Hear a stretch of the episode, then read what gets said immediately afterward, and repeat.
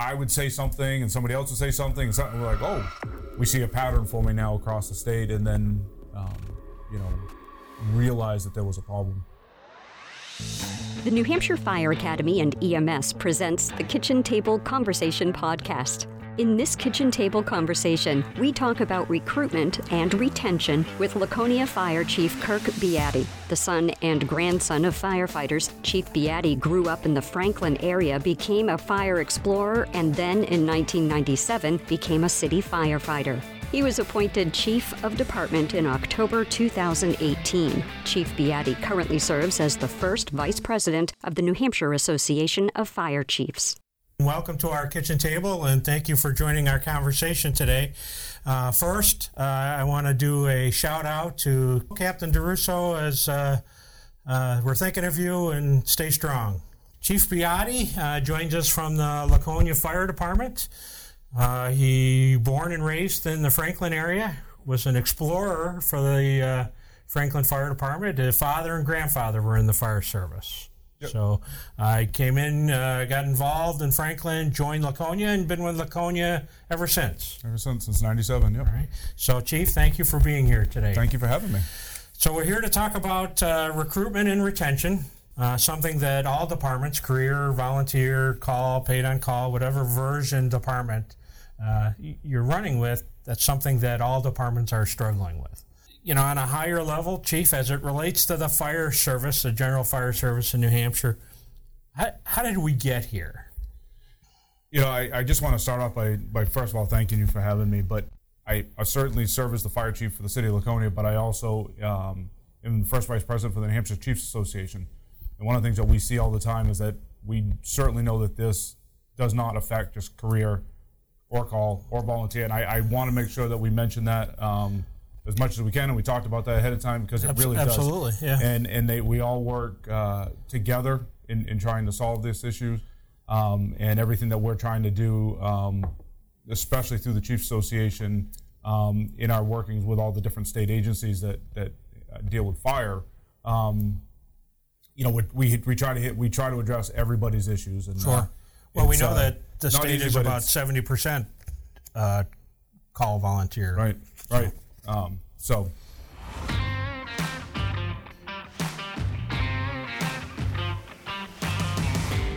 You start off with a great question because I wish there was an easy answer.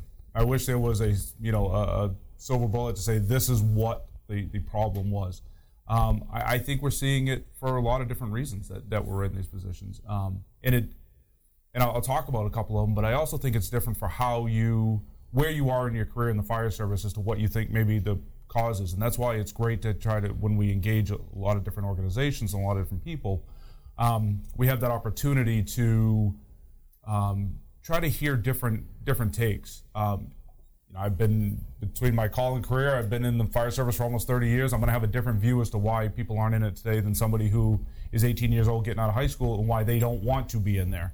Right. Um, you know, I, I, think we, we have noticed that um, you know, we all know there's a lot of private sector jobs available out there right now. You can get out of high school and go into some jobs that are well paying, um, with or without college education, um, and that's attractive.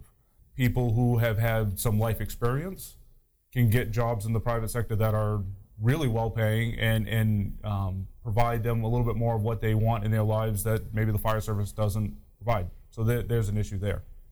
I read one study, and I'm sure there's multiple studies, but I read one study that said that uh, in the last 20 years, there's been a 30% decrease in military, uh, active military members.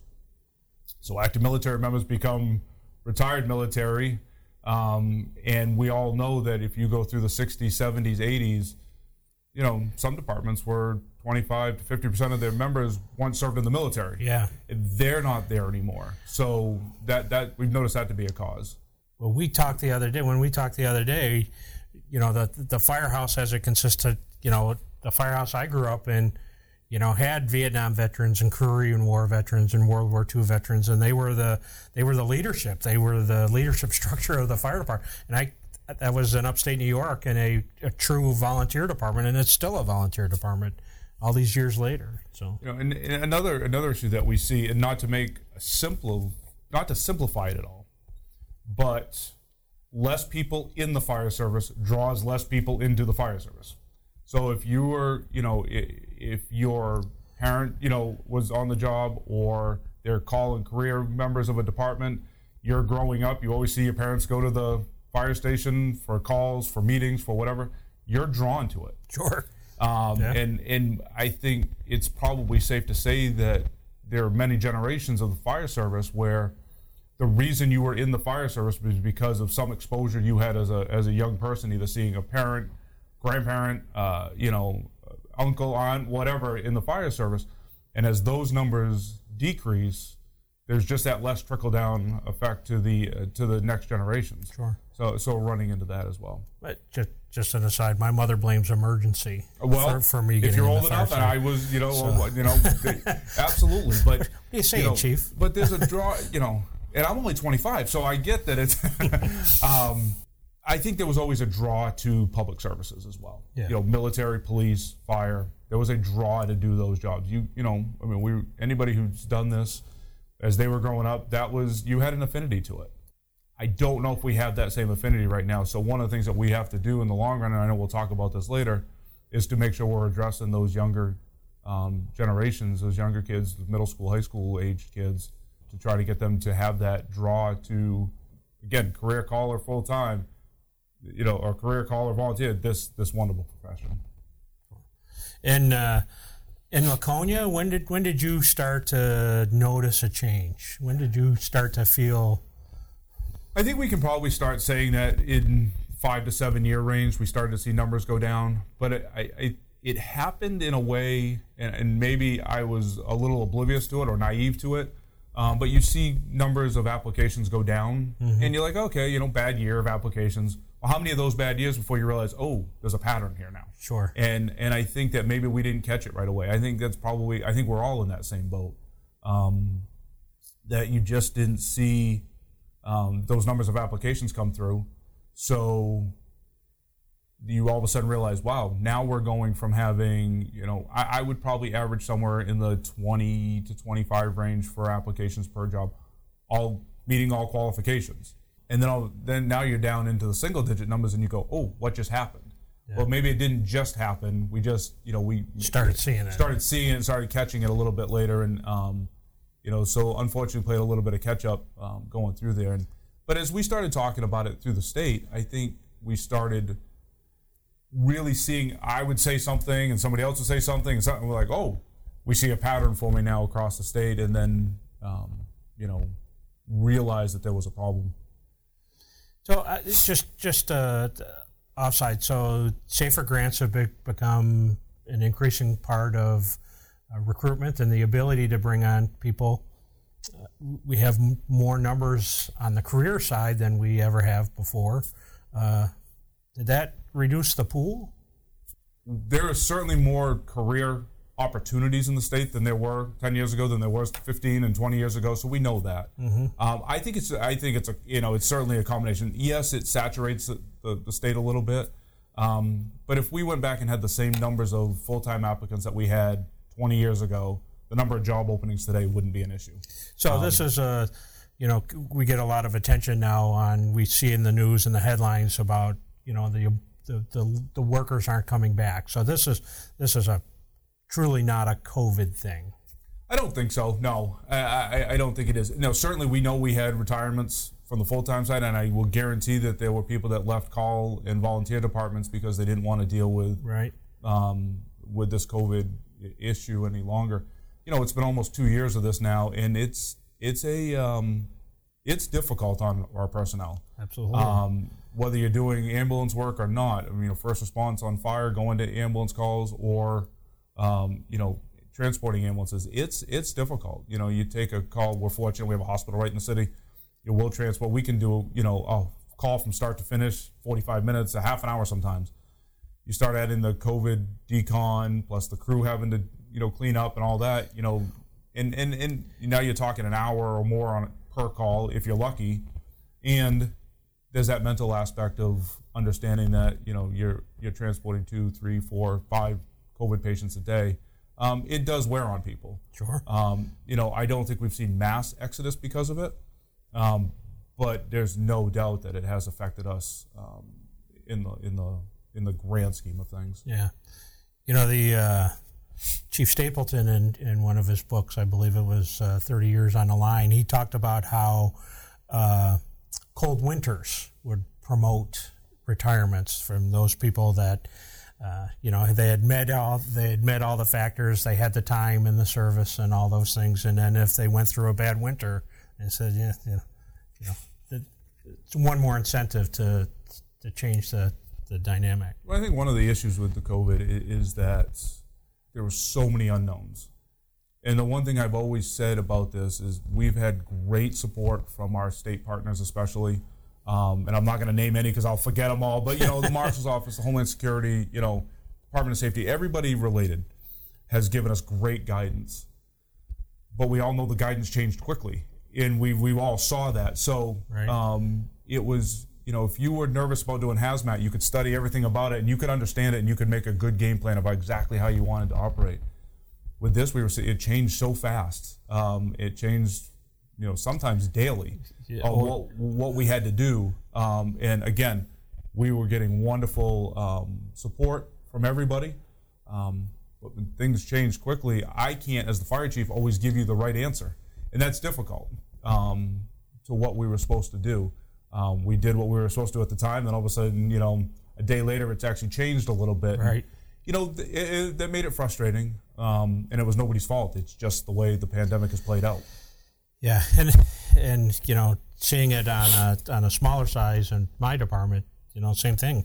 You know, it, to the fact to the point where sometimes the chief and I would talk, and the deputy would talk and say, "Look, we, you know, how do we got to find a better way to filter this because our department is mostly call people and they're getting bombarded by emails. Here's the next change. Here's the next change. How do we filter this a little bit so oh. you know that we, we can't just keep piling change on change on change on change in order for them to get it to, to do the right thing at the right time because they're reading the emails in the right succession. But well, I'm glad you brought that up because actually we had that same issue, and you know I know you talked about you know having this as potential for future leadership type classes and stuff. We actually made a conscious decision to almost restrict a little bit about what we we're putting out. We were putting out so many emails, so many you know that you know they weren't going to read them all. Right. And if you said if you read them in the wrong order, that changes things. So we really condensed what we did and made one person our point person for, for distributing information, and we set parameters on times of when it's going to go out. You know, every I forget what day we did, but I think it was Fridays. You know, we're putting out this information unless there's something critical that changes. Um, so you know you can go to this focused point, get your information, um, and and be up to date with what's going on without having to uh, overthink everything. What are some of the things that you've tried in Laconia, and then what worked and what didn't work? Sure. Uh, I will certainly reiterate what you just said. If you have ideas out there, I'd love to hear them too. You know, I think we all have the same the same issues. You know, we tried. I, I think one of the biggest things that we've tried to do um, is it's something the fire service has never really done great is market themselves because we've never had to, right? I mean, if, if you were a department um, it had all the application you ever need. You had all the call firefighters you ever need. You had, you yeah. you didn't need to market yourself. You knew that if you put out an ad in the paper and said we're looking for firefighters, you got them. Um, so we've tried to do a better job at marketing, and, and, certainly in this day and age, social media marketing is really a big key of what what we're doing. Um, the fire department has a social media page, a Facebook page that we use, and we try to use it um, as a positive tool. Our um, our, our union, Local 1153, they have their own social media site. Um, they've been working really hard at positive um, social media posting and mm-hmm. really to show the positives of the department and, and show why it's a good place to come work. Um, and I think that that's that's helped. That certainly made a difference because people see it. Um, you know, you, you look, you flip through some of the posts when you get the likes on there, and it's the younger generation. I mean, that's on there. It's either people that are in the fire service that are, that are just enjoying seeing the sights, or but there's a lot of younger non-firefighters that are enjoying sure. what they're seeing. Uh, another thing we did, um, which it was an interesting help that it did. I reached out to um, Plymouth State University to their marketing department, mm-hmm. and I and I threw out an email to their head of marketing, um, their, their professor, their their marketing department, and I said, you know, of the education department, and I said, Do "You got anybody that would be willing to work with us as a project, a student, um, on marketing Laconia Fire Department specifically, um, but the fire service in general?"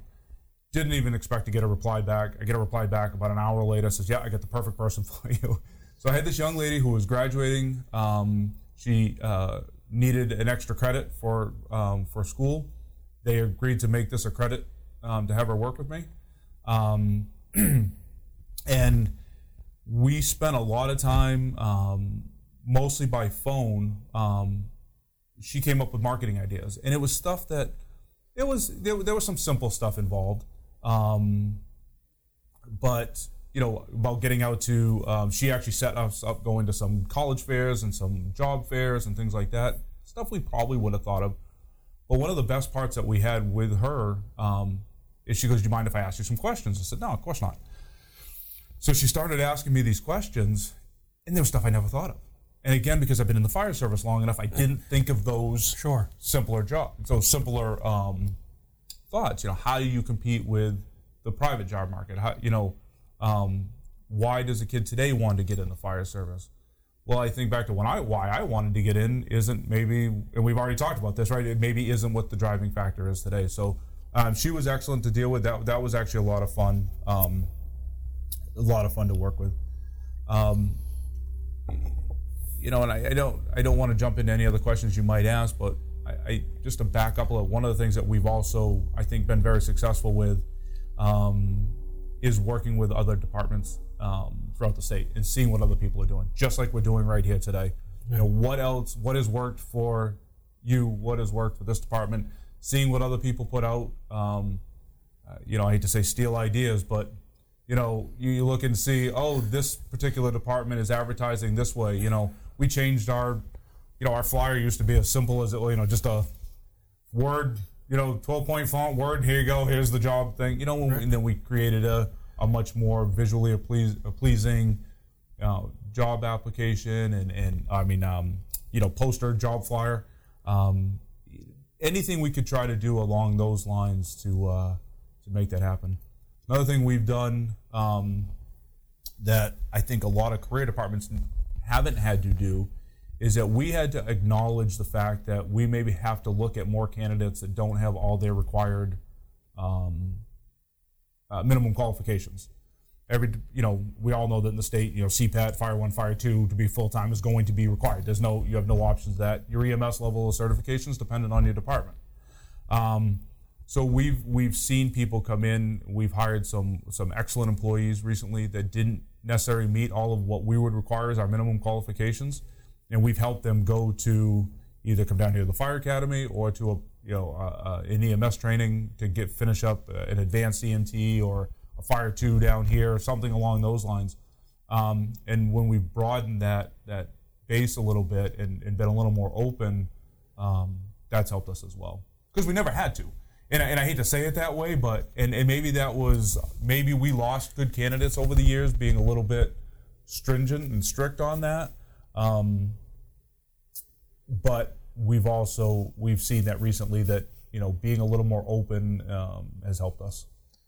So going back to the Plymouth State student for a second, did, did, did the university have? Did they put a lot of hoops in your way? Did you have to, you know, go through a lot of, uh, you know, j- jumping jacks to get that student and get it, get the get her credit for that? I emailed with the um, the director of the program once. He emailed me back, said this young lady will be calling me, and she called me like the next day. There was no hoops, wow, that's so I was very pleased. yeah. It was great. And again, the biggest thing I got out of it was I think it started making me think differently, and um, and I think that that's important. So, uh, well, anything you tried that didn't work? I think just being stuck in the old ways didn't work.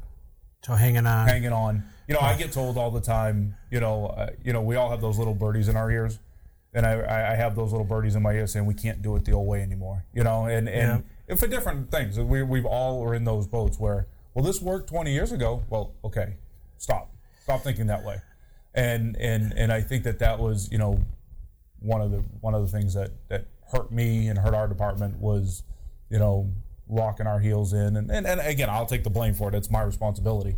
Um, but locking your heels in on on the old ways of doing things and not being a little more open to um, being out there.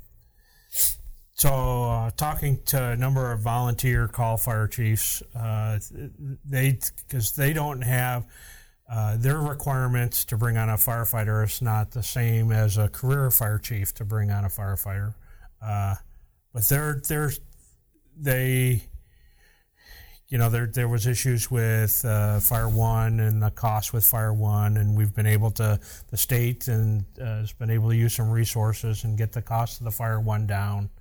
Uh, the time in the program has been reduced a little bit. Uh, the the curriculum in the Fire One has changed a little bit uh, to hopefully alleviate some of those issues uh, for onboarding a firefighter.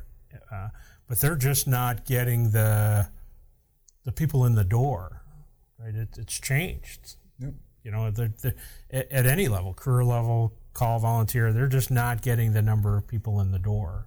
Well, uh, I, I made a, you know, obviously I have my papers in front of me. I made a couple notes, and one of the things I did want to say is that, you know, obviously the state is trying to make it easier without losing, um, you know, financially easier, which is great for all levels of the, you know, every department in the state can benefit from the, the, the price changes for Fire One and Fire Two. Um, but I think everything that the, the academy's done and, and, and the commission has done to work on um, uh, making the class easier to take, Fire One and Fire Two, without losing the importance of the class, the, sure. the, the, the, the, safety of it. And I think you guys have done a, an outstanding job. Well, when I, I, I, don't have a lot of opportunity to be in front of the Fire One classes, I, I work predominantly in the uh, in the professional development, the instructor and uh, fire officer courses. But when I do get in front of the fire off, uh, the firefighter one courses, and I have the opportunity, it's you know I, I from my perspective, I don't talk about the length of the course. I know they have it in their head, but uh, because they've seen the schedule. But look, this is an important thing you're learning. You're you're, you're taking on, and there's a lot of aspects to it that you probably don't know yet. Uh, so our goal as a training agency, training institution, is to give you those tools and resources uh, so that you number one become a true benefit to your community, but you keep coming back. Right, number one, and number two, you come home. That that you know this. We, we want you to learn and understand and pick these things up and learn enough of these things uh, so that you can help your community, but that you're safe as well. And and I think, uh, you know, it's just, it's just it's an acknowledgement that the program is a long program, but here here's why, and it's a little different perspective of. You know, because we want you to be safe. Right. We oh, want yeah. you to be safe for your community. We want you to be safe for your family. So still a dangerous job. It's still a dangerous job. And, and you know, but I think you know, I think trying to make one of the things that we're seeing, I see personally, and when talking to um, people throughout the state is that there's much more emphasis put um, on uh, positive work-life balance, um, and and I think that that is something that I think it's safe to say fire service throughout you know time has never done well. Right. Um, you know, you're away from home a lot, and it doesn't matter. Again, doesn't matter if you're a call, volunteer, or career. It doesn't matter. You're away from home. You're jumping up from the kitchen table at home with family and leaving, and you know, there's there, there's that bigger difference on that. So if we can still teach them safely and still make them understand all the principles that we need to do to make sure they come home every day, um, and acknowledge there's a you know there's a difference in that balance, I think it's a great thing, and I think you guys have done a wonderful job. So and it and it's it's not you know we all know it because we live it every day, but it's it, it's it's truly an all hazard Absolutely. thing. I mean, we get called for things now that that you know 40 years ago when I started, I would never have imagined. Right. But uh, pick the phone up, they dial 901, and if they, you know don't know what to do, it's coming our way. It's coming our way because you know, I, well, I'll resist the opportunity to take a shot at the the blue badges, but.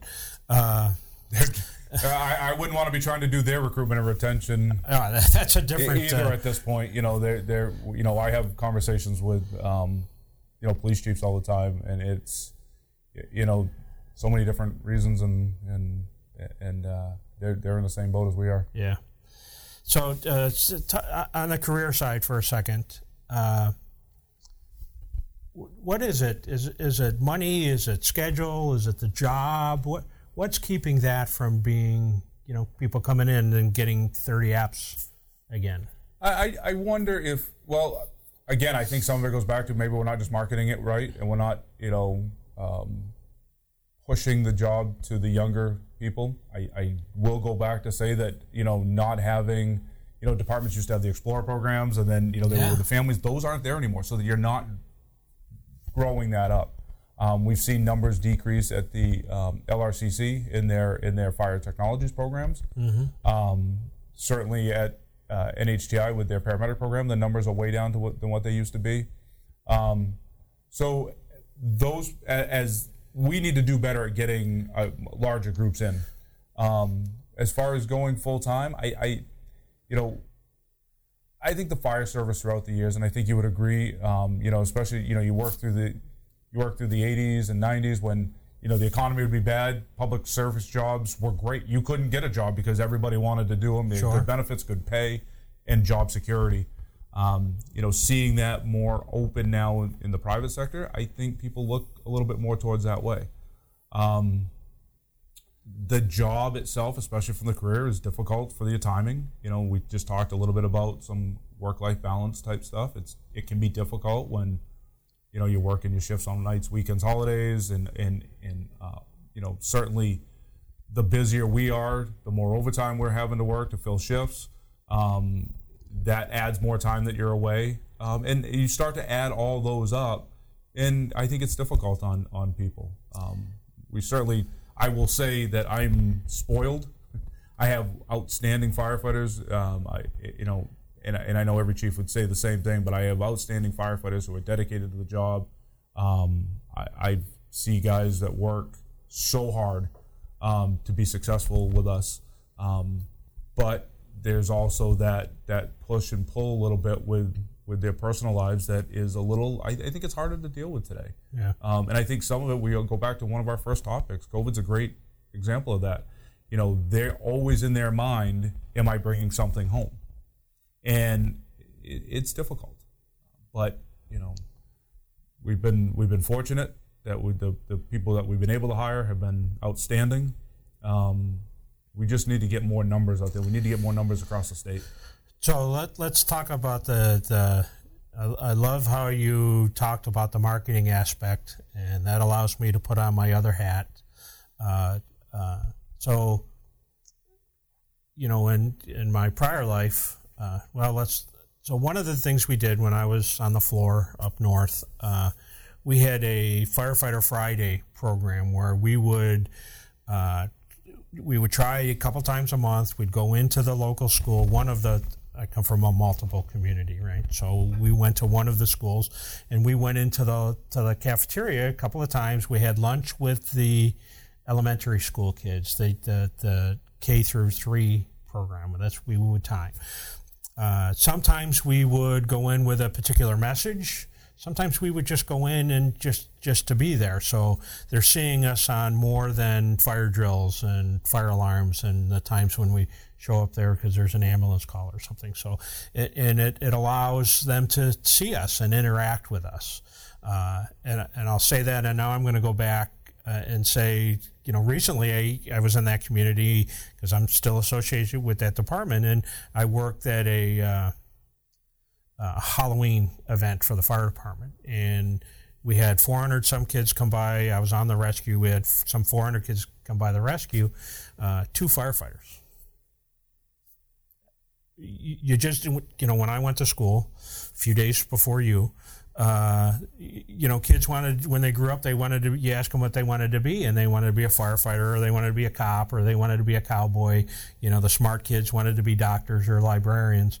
Uh, but now there are just so many other things that they're exposed to, as you yeah. talked about yeah. before. So, uh, to me, that's a form of marketing. it's a public safety thing because when we're in there, they ask us about safety things, and we're always free to. We always talk about safety things, but it gets them to think of, and it, but it's to me, it's a very beginning, the early level of marketing, marketing, marketing the fire service, and I agree that fire service has done a poor job on that for all kinds of valid reasons Yep. why those some of those things have have come off the table. Uh, but I think we need to find a way to, to do that and, and market it, and not just at the elementary level, but in job fairs and going to the schools and talk about it.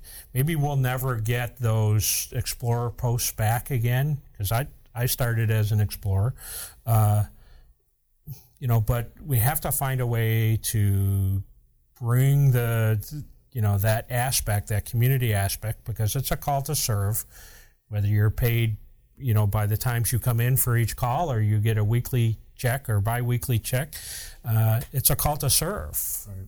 It it one of the things that we did that I didn't even think about till you were talking is um, we formed a, um, a recruitment committee and had three or four people on it um, from the floor, um, and we would send them out to um, job fairs, career fairs, things like that. Um, that's what got us in um, working a little bit more with some of the CPATs and things like that. That was that group um, because I agree with you. You go to the schools. You know, I could walk in as the fire chief in the school, and, and the kids would think that's that's great, and they're going to listen to everything you have to say about how wonderful your department is. Um, the the firefighters on the floor are the ones that are going to do the best marketing for getting guys to come want to work there.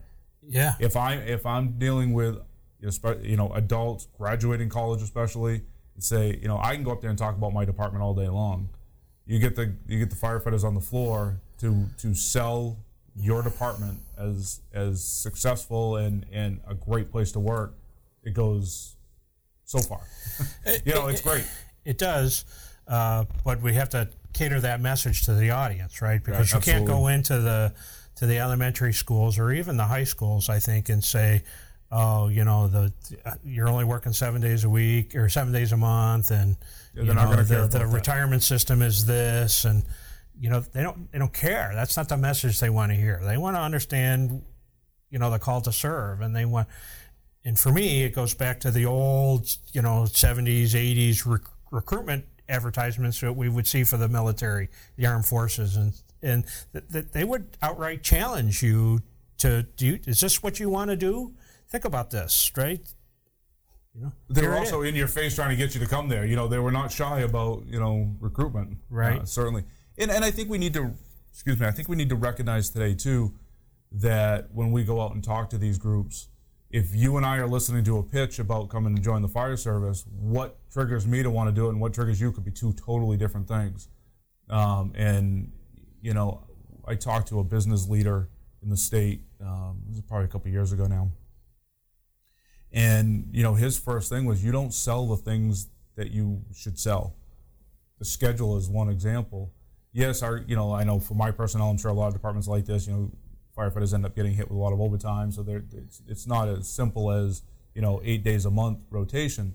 But do you sell that in your marketing? And I think we've always say no because we shy away from some of those conversations. Be, um, but he said those are the types of things you have to sell. You know, if you're trying to get people to come do the job, sell the good things about the job, the, the benefits. You know, uh, you know, we not just the standard benefits. You know, Right. paying paying health insurance, but what are the other benefits of the uh, of the profession as well? And and I don't think we always do that. Again, I said from the beginning, I don't think we market correctly, but I think we're getting much better at it. Now, I can easily say in the last five years, fire services, at least across the state and across the country, um, have done a much much better um, job of of marketing uh, themselves. I just saw an ad yesterday for LA City Fire hiring, you know, and Yeah. it's social media world that does that, but I'm seeing it, you know, I don't know, three, four thousand miles away, whatever it is, three thousand miles away, you know, and I'm that's you're, right. You're getting that information, so you're it's so the, we have they're trying to do marketing just like everybody else. And the reason is because they're not getting applications either, right? So there's there's a reason why Right. it's on a, on a national thing. You know, I took the trooper exam for New York in 1985, 1985, and I was in one room of I think there were 12 different test test sites across the state of New York, and there were 10,000 people in the room I was in, right? And I, you know, and that was in upstate New York, in Rochester, New York. I can't imagine what the sites were down in Westchester County. How many how many people were in those buildings? So, Uh, so uh, again, we're going to keep talking, have a conversation. Uh, so feel free to engage us, join us in the chats, uh, and uh, you know, excited, interested to hear what you have to say. And Chief, if you have anything, you know, in the room, you know, bring it up. Let's talk about it. So, uh, you know, the uh, is is is this the new normal? I think it's a combination. I don't think um, I don't think we're going to be in this position forever. Um, but are we going to be back in the days of you know three you know bigger cities in the even in the state getting three four five hundred applications and testings and you know call and volunteer departments where their rosters are full at 30 40 50 depending on what you had on your rosters. Right. i don't know if we're going there again. Um, and i hate to sound pessimistic but i don't think this is i, I think we're going to work hard. I think if we all you know do the right things um, and put our heads together and really work as a as a state like we have been doing um, I think we can break this away from being the new norm and, and you know having a, a certain combination of what, what we used to have. All right. Is it that people don't want to do the physical labor anymore, or they, or, or is it a push to drive them to college education? Is it a is it an internal thing from the person, or uh, you know from the department?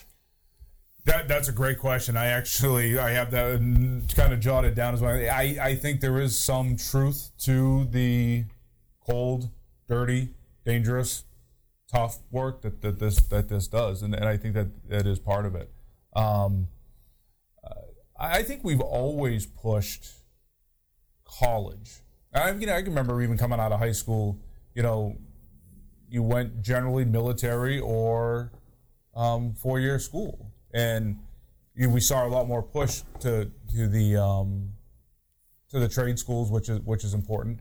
But yeah, I think there's I think there is some truth to the fact that this is a tough, dirty, dangerous job, and there are people out there I, that if you can go make the same amount of money and get the same amount of benefits and do a job that's either college related, you know, where you had to had a college degree or um, less, you know, that whole invasive hard work. Yeah, I think there is some truth to that.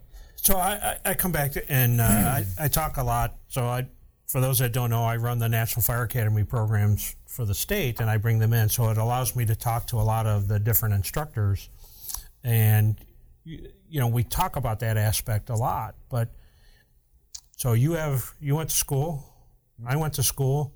Is the next fire chief in Laconia going to have a master's degree?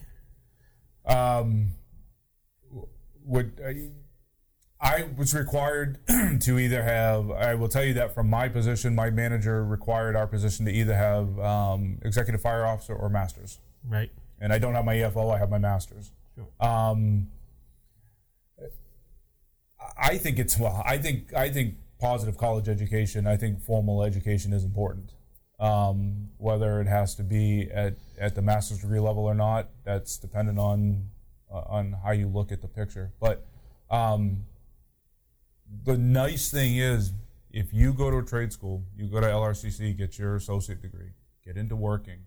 There are so many opportunities to go out and get affordable higher education. Sure. Um, uh, you know, it's not free, but it's affordable higher education. And, and I actually went back to school a little bit. I had two associate degrees when I started full time, and I was I was probably close to 15 years on the job before I went back to get my bachelor, bachelor's, and then and then went turned it right into a master's. But um, you know, yeah, I, I think there is a lot of push for formal education, um, and I think it benefits. I, I certainly think there's a benefit to it. Um, but I think as far as entry level positions go, um, I want to see workers that can do the job, work hard, Sure. and, and you know, if you have those degrees, great. If you want to promote through, I think you. I'm always a proponent for for continuing education, um, obviously, but you know, I don't know if the entry level needs. To, I you know, I don't know if you always need that level to be your entry level. So we want guys that can come in and women that can come in and work hard and do the job and and be good, strong firemen, firefighters. Right. So And I will say, listen, I just got to say, I always say firemen. I always say, and guys, I, I will say, just if everybody knows this, I, I we we have five kids in our family, and I have a son that does this as a call firefighter, and I have a daughter that's also in the fire service. So when I say guys and firemen, she laughs and says, Yeah. "So I don't." well, Chief, you're, thank you for saying that, but your creds are are legit. I mean, you have one of the more diverse fire departments in the state. we always have, yeah. The New Hampshire Fire Academy and EMS presents the Kitchen Table Conversations webcast. Our discussions are with fire chiefs, officers, and industry experts and cover a wide range of topics relevant to daily life and work in today's fire and EMS service. Topics covered are at the kitchen tables in departments down the street and across the country. One of the things that uh, East Kingston has done is uh, they've created a flyer, uh, and it has the QR code, and it takes them to a recruitment video uh, that they have, and then they, there's a follow up, a subsequent follow up. Uh, where they get an informa- informational sheet, right? And uh, it's it's hitting them, it's recognizing the changes in the generations, uh, and it's hitting those younger generations uh, in a manner which they're accustomed to, frankly. Uh, so, congratulations, Chief, and it's worked working well. So, thank you, Chief. And it's just an it's a, it's an indication. We were talking, you know, during the break that you know once we were all all of us, each of us, I don't care how many years of service you have in, in the room, we were always that generation, right? The new generation. Every one of us was that new generation that was the worst ever. Uh, so uh, r- recognize it, right? So deal with it. You know, you know, shut up about it, understand it, and work with it, and you know, approach them and bring them in and make them the next best generation because no one as good as us. Well, but- no, that's. so But uh, yeah, no, I think that, I think you bring up a great point though. Is that we have to, uh, we talked about a little bit earlier. We have to acknowledge that that times change, people change, um, and I think at the fire service, laws, we still need to have our core values, and we still have to have the core abilities and, and those values and the what we do as the fire service. Um, but you know, if there are ways that we can make some changes that fit um, newer people coming in, um, it's what we have to do. All right. So uh, we're going to take some of the questions out of the chat now, and Chief, I'm going to ask you to put your New Hampshire Fire Chief's hat on uh, for a second. So Patrick talks about uh, following the police academy model, where they hire them in, they bring them, they onboard them, and then they provide their training. So they're getting paid while they train. I think it's a great idea. How the the the issue runs into how do we get the funding at the state level to be able to have the fire academy, which runs obviously you guys run phenomenal recruit school program. How do we do more of those a year? How do yeah, is it possible, and how do we do that? Um, you know, if if your class ended today, and I want to hire somebody in the police model, when do I get to have them go back through a program like that? You know, is it too long of a time? Is it does it make it worthwhile? I, I think the police standards model for being able to do that, I think you would draw. I, I think it would be a draw for personnel, um, but we have to be able to get them. We can't have them, you know, in any type of department, but certainly, you know, in a career department, if they physically can't do firefighting work for eight, ten months because it's so far down the line before the next program is how to, you know, how does that work for us long term? Um, so I, I like the idea of it. So it, departments would pay them while they go to recruit school. Let's just stay in the recruit school model for a second. Yeah, I mean, I think if we were going to go to, I know, I mean, I can only speak for myself, but I, I think if we were going to go to a police academy model, um, yeah, that, that's how we would end up having to do it. But if it means at the end of this, at the end of recruit school time, as long as long as they passed recruit school, you were going to get this firefighter um, for X number of years, whatever you had for an agreement with them with their contract with you. Um, if you're hurting to find people and you find somebody that wants to go, but they just not don't have all the certs yet, and you can send them. I said earlier that we, we started to hire people that we had to send to even Fire Two or Advanced EMT. I'd be willing to look at that, and I think a lot of people would be willing to look at that if, as long as we knew classes roll up, and it's not easy. It's a lot of work on the academy. It's a lot of financial Sure. responsibility, but I, I like the idea of it. Well, we're, we're seeing it on the EMS side, right? Uh, Manchester's and, and uh, Nashua, AMRs, you know, they're hiring people, they're sending them to school, they're paying them to go to school. Now, there's there's benchmarks in the program that they have to hit to, to maintain employment, but they have guaranteed employment when they finish their e, their EMT program. Uh, so, you know, the model is in there, it's in the states. We see it on the EMS side and on, on the police side. Uh, you know, uh, you know, there's a question about having. Uh, uh, I think it was Meredith that asked, you know, how do we get more Fire One programs in the state uh, and, and more outreach Fire One programs in the state? And you know, there, there's two aspects to that. Uh, so we only have so many resources uh, to provide those. We try to provide them in all areas of the state. Uh, and we've, in, I, I believe, I don't have the number in front of me, but I actually think we've, we're at the end of 21, uh, you know, in a still in a COVID role, I think we've run more, one or two more Fire One programs this year than we have in the past. And uh, so that's our that's our resource allocation that we're struggling with in the state because you know what? Guess what? We're having a hard time hiring instructors as well uh, and bringing them back. Yeah. Uh, you know, uh, in, in the past, in the true COVID world, you were to blame for some of that uh, because you would you had a lot of overtime you were offering, and then there were the immunization sites that were people were getting paid for, and the state just can't can't compete with that. Uh, you know, and then then there was, you know, I, I don't want to go there and be exposed and bring it home. I, I already get exposed in my workplace. I don't want to go there and get exposed too. Yeah, I mean, take the COVID piece out of it. it. It's still difficult. I know you guys were, were struggling with instructor numbers, total, total numbers of instructors. Um, you know, again, it becomes a, you know, no one organization, no one group is going to solve this problem. And, and you know, we've been working on this. If you don't mind me jumping into something real No, quick no, no. um, pre-COVID, we had a meeting, um, a group formed through the Chiefs Association, and we were working with the the academy on some of this recruitment and retention stuff. We had some ideas, we had some things moving along. Um,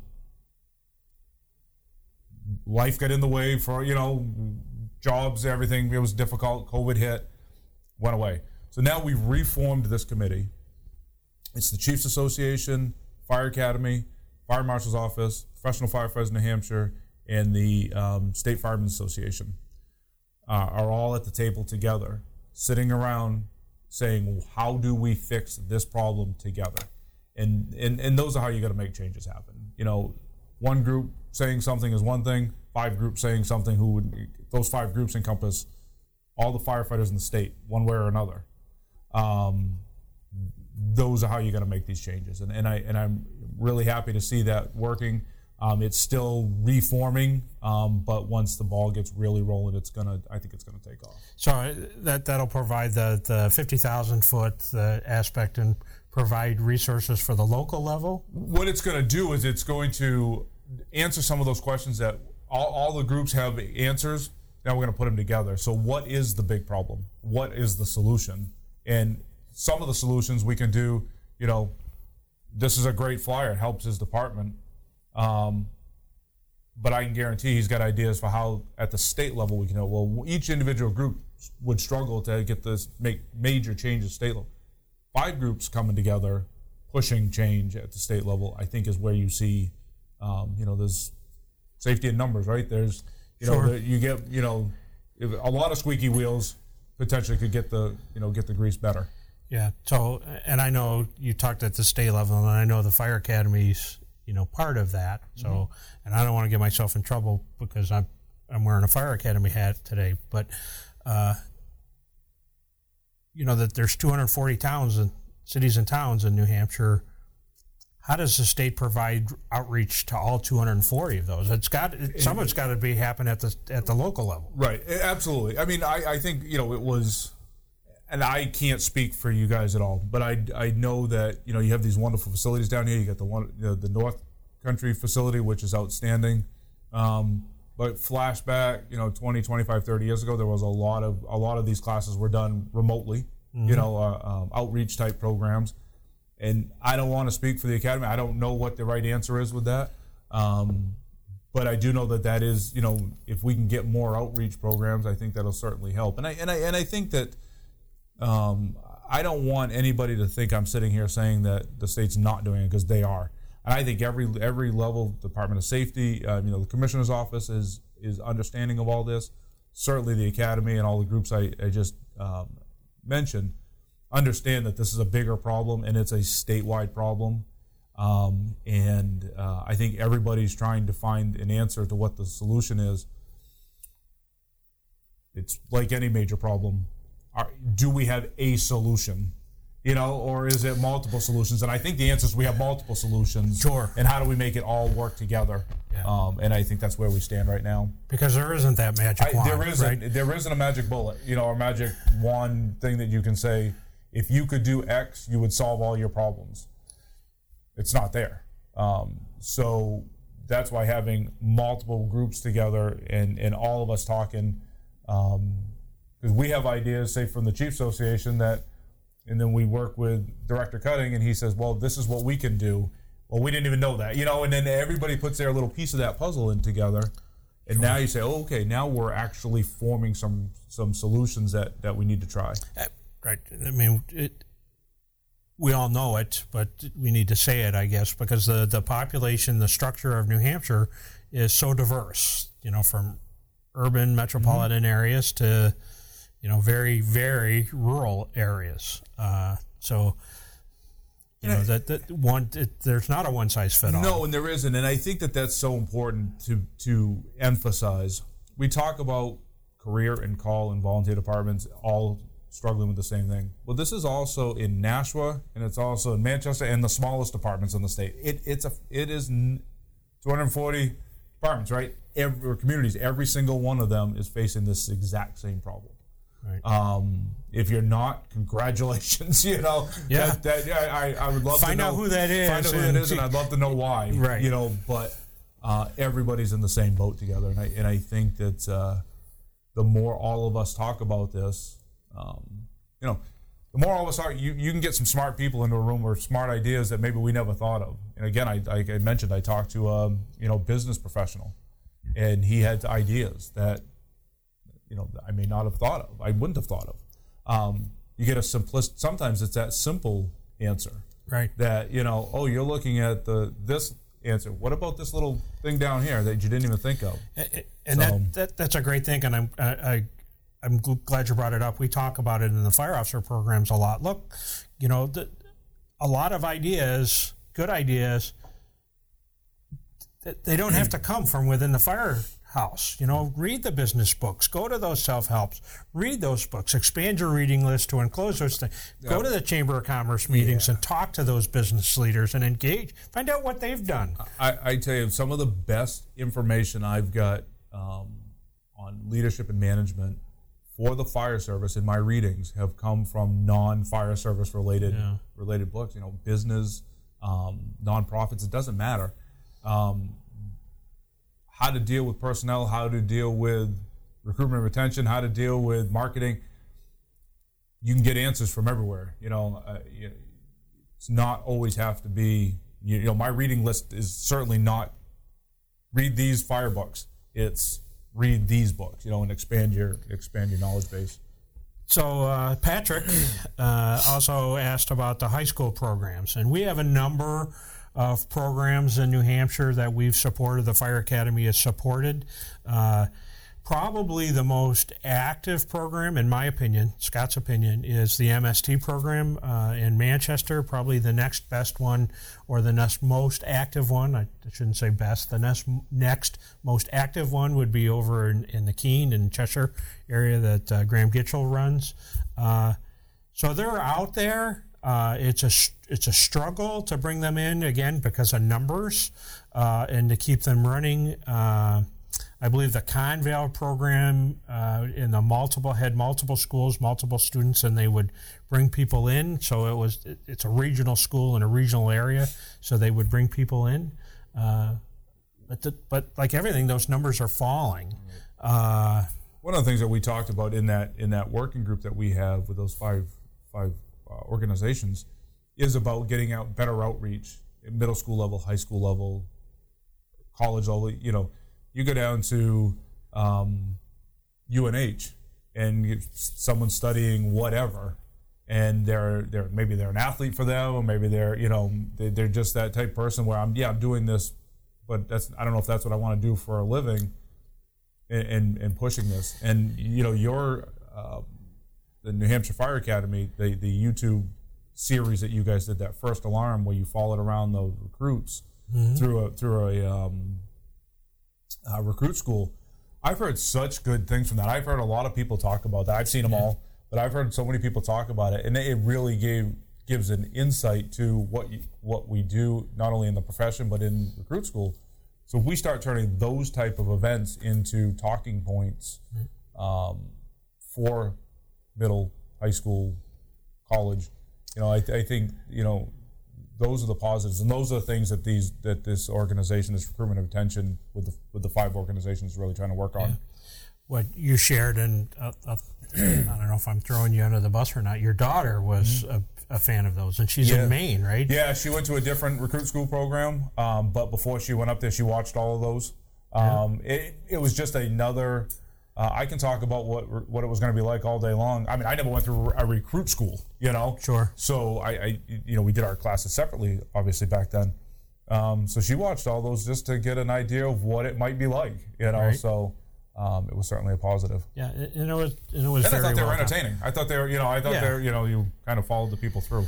And it, and and I watched everyone, and I look forward to the next one. And uh, you know the uh, I, I don't remember there ever being a conversation about money or benefits in any of those. It was about the job. It was doing the work, doing the job, and you know experiencing it, and the camaraderie part of it. So uh, I, I keep coming back to that. Uh, I had a young firefighter approach me at, a, at an event, uh, and he, his, you know, he said, you know, I've known him for a number of years.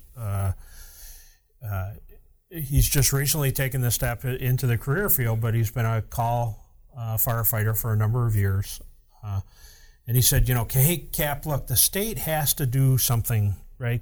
They, they got to do a better job on this recruitment thing. You know, the state has to go out and go into these towns and communities and, and help sell this. And uh, I, I don't want to say his name, but uh, and I said, well, that's that's great. Uh, the state can't do it for everyone. There's that's a, it's a big area. We can provide the resources, but frankly, what has to happen is you, young guy, you have to go in and do that, right? We can help you and we can help your department, but you're the one that has to do that, and it can't be about you know pay and benefits and retirement and all that stuff because that's not what they that's not what's going to bring them in. I think that's the difference between recruitment and retention. And we talk about those two words. I, you know, recruitment is getting them in the door, and you certainly don't want to disillusion anybody coming in the door that you know you're going to have all everything you ever wanted in life. But you got to you know get them in the door. The re, the retention part of it for your individual departments, and this is where every department really becomes a little bit different. Um, is what you can provide and some of that is pay, some of it is benefits, some of it is working conditions. There are there are certain things that will get you to want to stay at your particular department, and that that becomes an individual, um, uh, I don't an individual department issue that they, they you know, and you know, I've certainly lost guys to other departments um, for things that maybe we could have done different, um, and for things that I just can't change. Um, and that becomes an individual uh, choice, and, and, and unfortunately that happens. Um, but you know we, we got to get those numbers in the door before you know, a, and worry at the same time about um, losing them uh, elsewhere. Sure.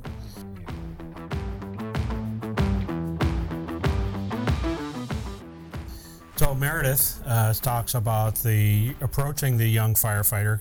You know, we don't want to bring people my age into the firehouse. We can, we accept them, we we we use them, but we're looking to bring the young person in, the next generation in, the young uh, man or woman in that's going to be there for, you know, decades like we haven't to move the ball forward.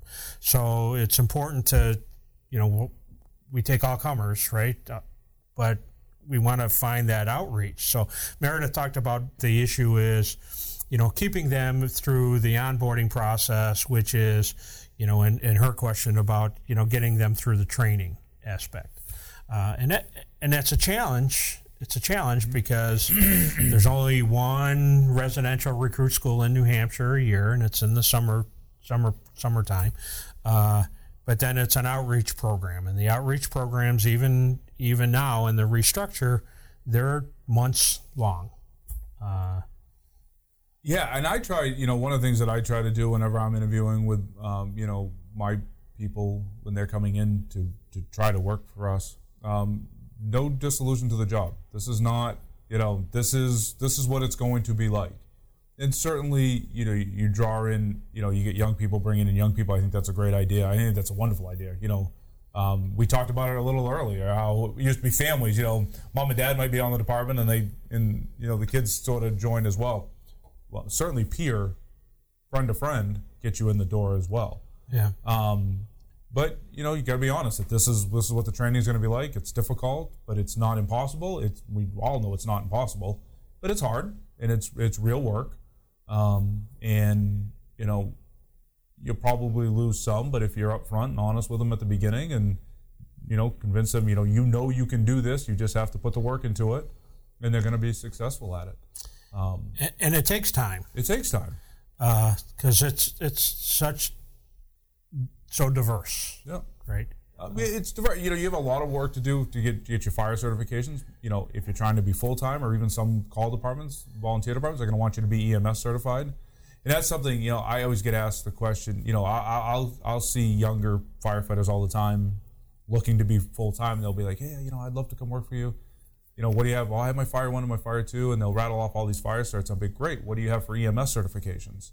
They're like, "Well, I've thought about taking an EMT class."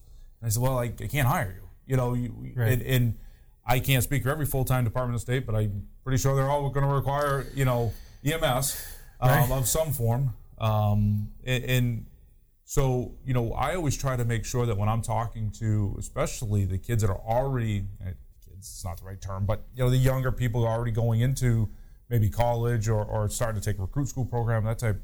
Don't forget your EMS. Yeah. Um, and it may not be your favorite part of the job. It may not be the most why you wanted to get into it. But if, if this is what you're going to be looking to do, you're going to have to do it. There's no option around it. That's right. And and it doesn't matter where you go.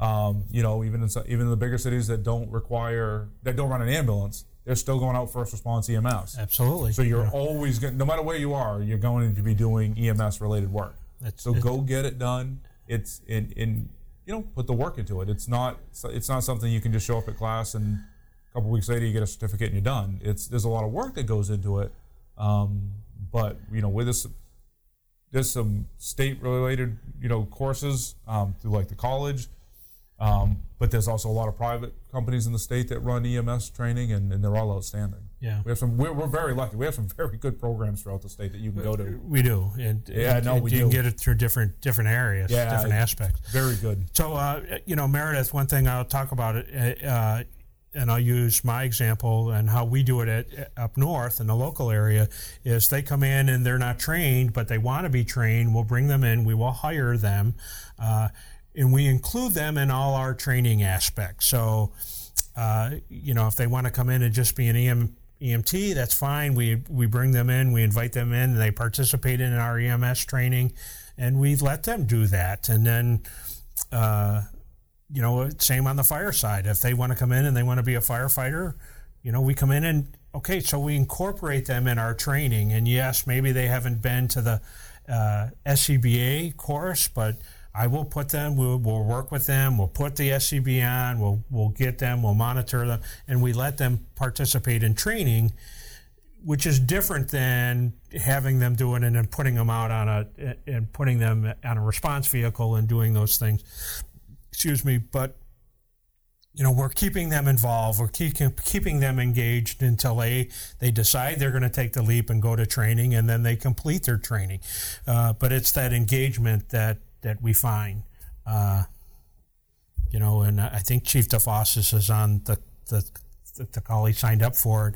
Uh, and, and, he's been very good about uh, using his resources, his his budgets, and all our budgets are limited, uh, and for paying for some of those EMS courses and sending them through it, and not, you know, early on. I think the prior chief would say, okay, well, you know, but you got to sign here for so long, you know, and and he's been burned a few times, you know, where he would pay somebody would go through training, and then uh, you know they either wouldn't finish it or you know they never test out or you know you know hey the family changed and they moved and they went someplace else and he's missed out on that training. But he's been able to help keep those people get them in through the door get them through the process and then onboard them.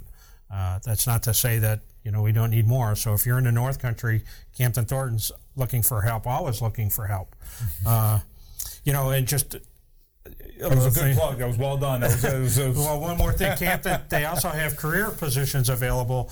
You know, the, it was a misnomer. Uh, you know, on the career side through the career personnel that, you know, we got to go to 24 hours. We got to go to 24 hours. 24 hours is going to solve our problems. It's going to help us bring people, help, you know, help us, you know, recruit and bring people in so we to fill out the shift because it's a better schedule right? Well, uh, he's got two career positions that have been open, and they've been open since July. Uh, and you know, we're we're using uh, per diems to fill those, uh, and we're burning out the per diems because that's not what they're meant to do. Uh, I think that's uh, what's one of the nice things about that. Maybe and it brings up a point about Campton Thornton is that it's not a if you want to be a career firefighter in the state of New Hampshire, you have a lot of options as to where you know if you want to be. And I don't think people maybe they don't always realize that. You know, if you want to work seacoast, if you want to work in the North Country, if you want to be at a really small department, if you want to be at a really big department, and anything in between, you have those. There's there's a lot of options out there that you get to you get to navigate. And like you said, you have had openings for a while, so you know. It, even though there's only two full time positions, they do open up. It's not like they close. It's not like you you fill them today and they're never going to be open again. You know, they're. Right. Well, there, there's availability sure. out there to go find well, a place that well, you want to work. Well, he's got six positions, uh, and he can't fill two of them, yeah. and they've been open for a while. Um, uh, so, so I think that's one of the great things about this state is you know you can be you can be anywhere you want, and the more there's certainly more departments that are hiring full time personnel. Um, you know, if you only want to work days, if you want to work rotating shifts, there's you have those options, and, and I think that's what's great for, right. for somebody trying to become a career firefighter. So it, it, it's funny we talk about that, and, and Chief DeFossis would talk about being a feeder department. You have folks in your department that do spend time in Campton, and we do a wonderful job too. Thank you. and you know Littleton and Concord, and you know Exeter, and you know they. So and that you know we get it. It's been that way for a long time uh, because we can't I mean, Campton's growing. Campton Thornton is growing. You know, when I was there, when I left, I think we were doing, you know, just under 500 calls. We're, we're probably going to do a thousand calls this year. Uh, so it's growing and it's, expanding. Uh, but you know, we're not, we're not, we're not the city, right? We're not Concord, Laconia, Manchester, Nashua. Uh, you know, and I think I, I, I, I can speak that you know it's tough when you take because we know it affects other departments. I look, I lose people to other departments as well. Sure. Um, and I know it's tough when you um, take from other places. Uh, the pool's so small, and uh, uh, you know it's you unfortunately you have to do what you have to do, and it, it does affect everybody else, and we all know that. But I think it's one you know we've all sort of come to a you know that understanding that this is just unfortunately the way it is right now. And, and I don't think it used to be career going to career as much as you talked about feeder programs. It used to be call firefighters and volunteer firefighters going full time. Sure. And yeah. so, you know, I was that, you know, you take a young person who's a call firefighter because their family was involved and now they're on, and then they're going, wait a minute, you mean I can do this for a career? Right. Yeah. And then they go take the program, and they're excited about that, and they go on to it. Um, we all know the call numbers aren't there anymore. The volunteer numbers aren't there anymore. Sure. So you lose that aspect of it. Well, of a um, of those feeder type programs where, um, you know, this call department has 50 people on it. Two of them want to go full time somewhere, but they've got all this training, so they get to go somewhere full time. And but they those call departments still have plenty of people. Um, unfortunately, times have changed. Yeah. So in our in our conversation uh, as we were preparing for today, we talked about lateral transfers, and I, think just full disclosure, our observation was that we're trading a lot of paint between departments now, but the numbers, the data aren't supporting those observations. So, uh, thank you, Haley. So, in 2017 was the high point in the last five years, and we did 59 lateral transfers.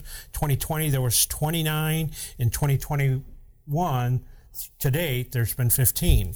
So the data isn't supporting the trading the paint belief. Now, Sunday, uh, we had a National Fire Academy course program running, and I had a, a, a chief in the group, and he said, "Look, I, you know, it's happening a lot, and I didn't have this number right. at the time, so I." I was in agreeing. I was agreeing with him. He said, "Look, I get people calling from this department, calling my people, you know, in recruiting from them. Hey, you got to come work here, right? You, you, you know, come come to this, you know, department and and work here. Now, whether it was uh, a, uh, known thing by the town. So town fire chief or city fire chief would say, "Hey, here's a roster. Go go recruit. Go fish in that pond." Mm-hmm. Or it was maybe it was a byproduct of the some states or some cities are saying, you know, you hire, you bring somebody on, you get a bonus. Yeah, we don't do the bonus. We and I don't I don't recruit other from other departments. You know, but I, if our personnel are out and they're talking to their fellow firefighters, other departments, and they and they're selling, hey, this is a great place to work. This is, you know, you'd fit in great over here. You know, that's. That, you that's want them to say that, want, right? Oh, absolutely. If they're saying don't come here, I that we have bigger issues. That's a different problem. So that's right? a different problem. Um, but you know, I you know I, I, think any fire chief would be proud to have their personnel going. Hey, this is the place you want to be. You know, and, and uh, I know I would be.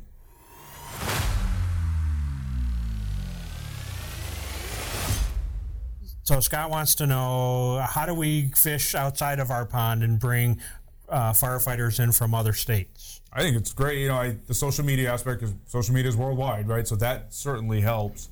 Um, uh, yeah, I, we've had um, we've had firefighters from out of state. Uh, I have a couple on my department that came from out of state. Yeah. Um, they came up here. I don't think when they one or two of them had pro board stuff. One, I think one of them didn't. So he came up here and went through the programs and, and, and took care of it. They were firefighters out of state, but it wasn't pro board. So they, they came up and got all that stuff.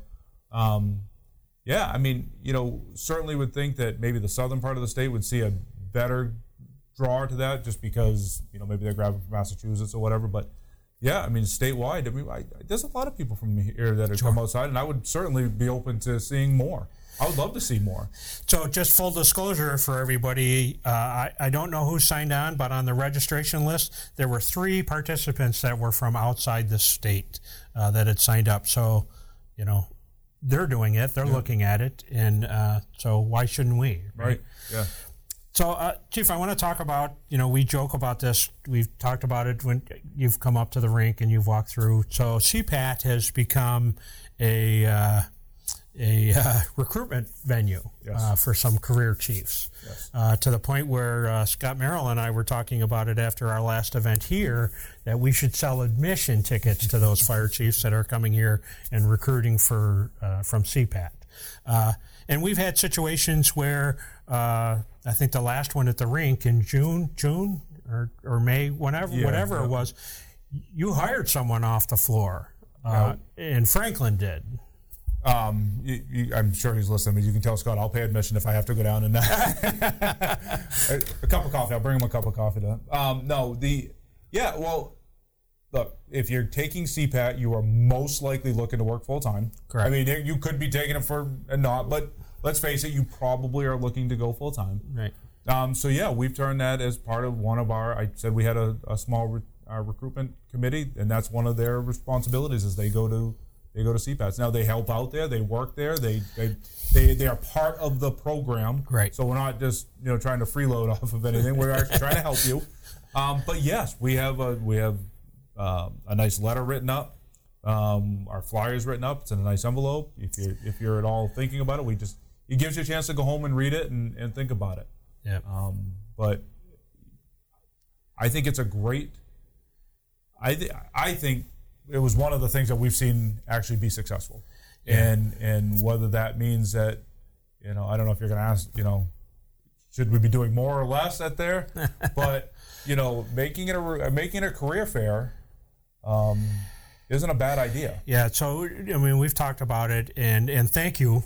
Uh, Cap Merrill would be uh, on my case if I didn't say yes. Laconia's come in, Chief Beans come in, and he brings people, and they're helping out. They're part of the process, which uh, allows us to the state to keep the cost down uh, because that that's an issue as well. I walk around and shake hands. Just yeah, but uh, you But know, the Chief, other guys- Chief, Chief yeah. Bean and the other. Uh, so yeah, well, Chief, you want to come in? You want to? You'll, you'll find no greater opportunity to see these people put under stress than when they go through the CPAT. Uh, a great opportunity to see what you know people are made out of. Uh, but we ask that it, it from you know I got my CPAT hat on right. It, it can't just be about recruitment. We need your help to, to help run the program. It, you know, uh, maybe we put uh, my, uh, Captain Balcom, Mikey Balcom's been talking. You know, we should put a sign up, a poster board, and put all the announcements up. You know, and say here, you know, here are the departments that are hiring today. Uh, but you know, maybe it becomes a a uh, you know like a, uh trade show where you we put up a tent and they, the, cities and towns have a table, and you want to go talk to that chief, go talk to that chief. You know, here here they are, and you you have to do that. And I think you, I think you could do something like that because I mean, if like I said, the, the state is wide open as far as where you want to work. If I'm somebody that you know, I grew up in the Seacoast, that's the only place I really want to live and work. There's a lot of Seacoast apartments. You get, you know that if you do well, you're probably going to get into one of those. And or maybe I don't have any idea. Um, excuse me. I know you know. You, you know, you think back, what was the old saying? And it wasn't that long ago. I know when I was trying to get hired, um, you took the first job offered, right? You you got Get your in foot the system. you got your foot in the door. You got into the system, and Yeah. you and you then you figured out, okay, I'm not happy here. I can go somewhere. And it was amazing how many people didn't go anywhere.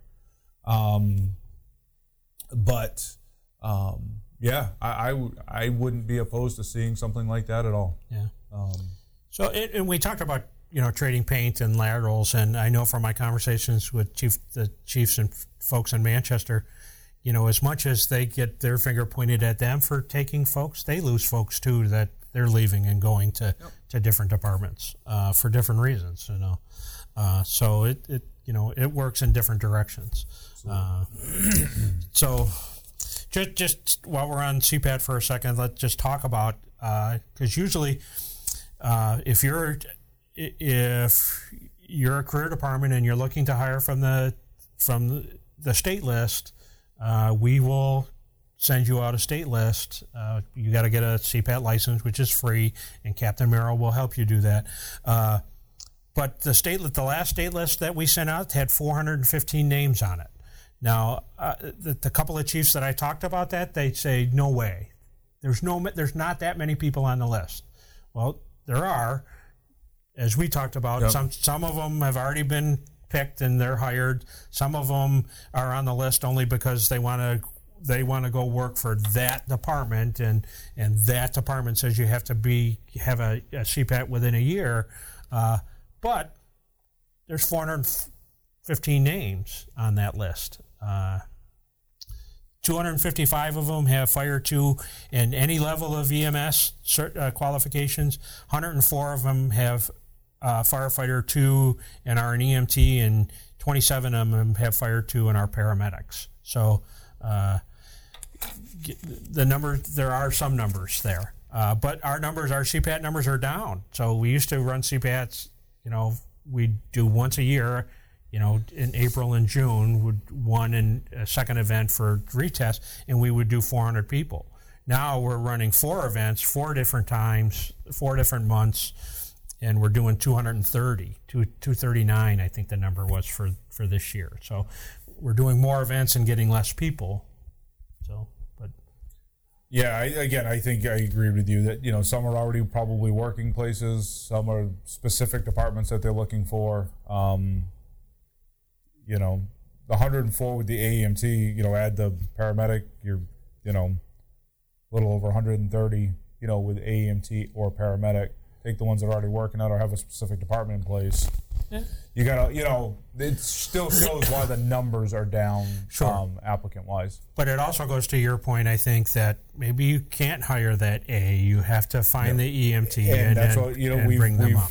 yep and we talked about that earlier that's you know i think we're recognizing that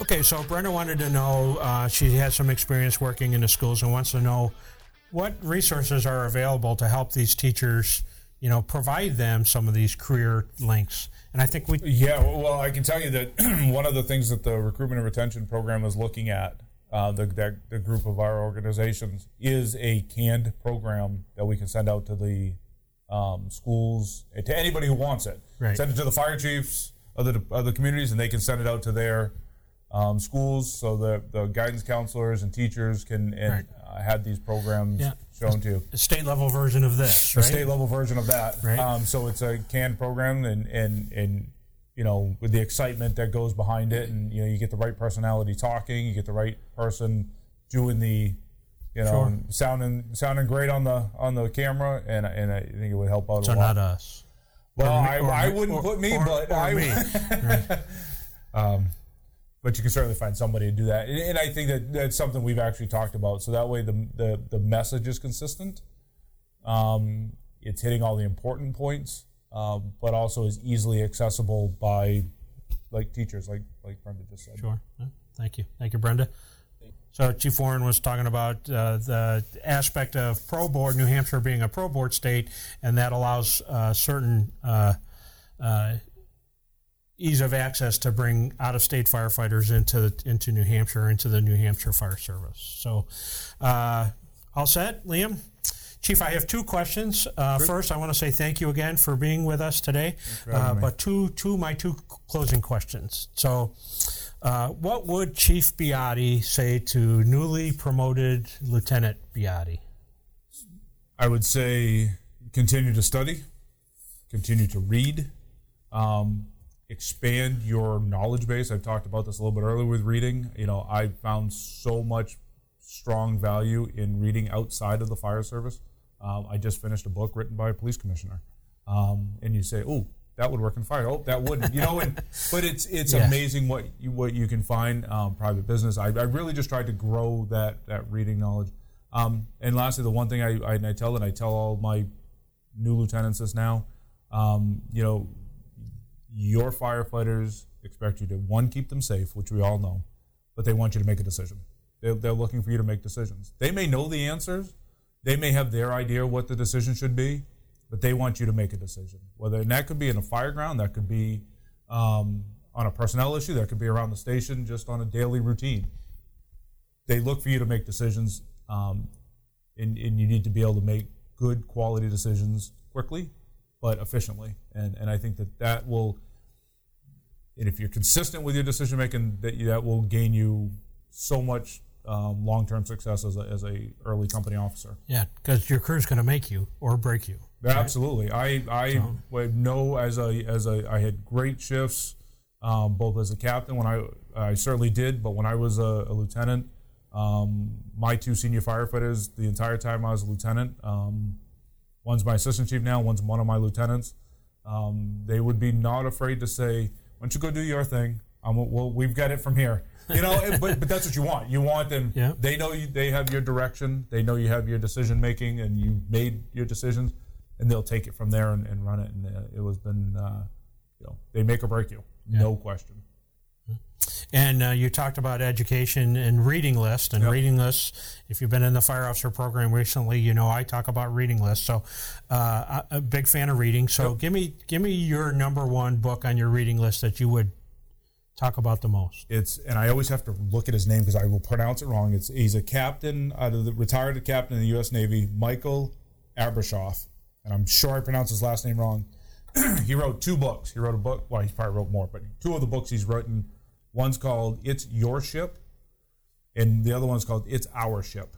And they have sort of a similar theme, but the "It's Our Ship" is a great, and I recommend it to all my new lieutenants. Um, it really, it, it's all about how to make your organization yours with input and work from all of your personnel that are with you to make it a really a, a family centered you know organization that is successful. And uh, absolutely it's a quick read. Absolutely love that book. Uh, i've read both of those. Um, the it's it's our ship i think is is exactly what a, a new young officer should be reading. Oh, very good. Thank you for joining us our, at our kitchen table. And uh, we appreciate your input and uh, spread the world. Thanks for joining us. You too can be part of our conversations in person or virtually. Go to nhfa ems.com forward slash kitchen table conversations to register for our next event and to find our other podcasts. Join the conversation.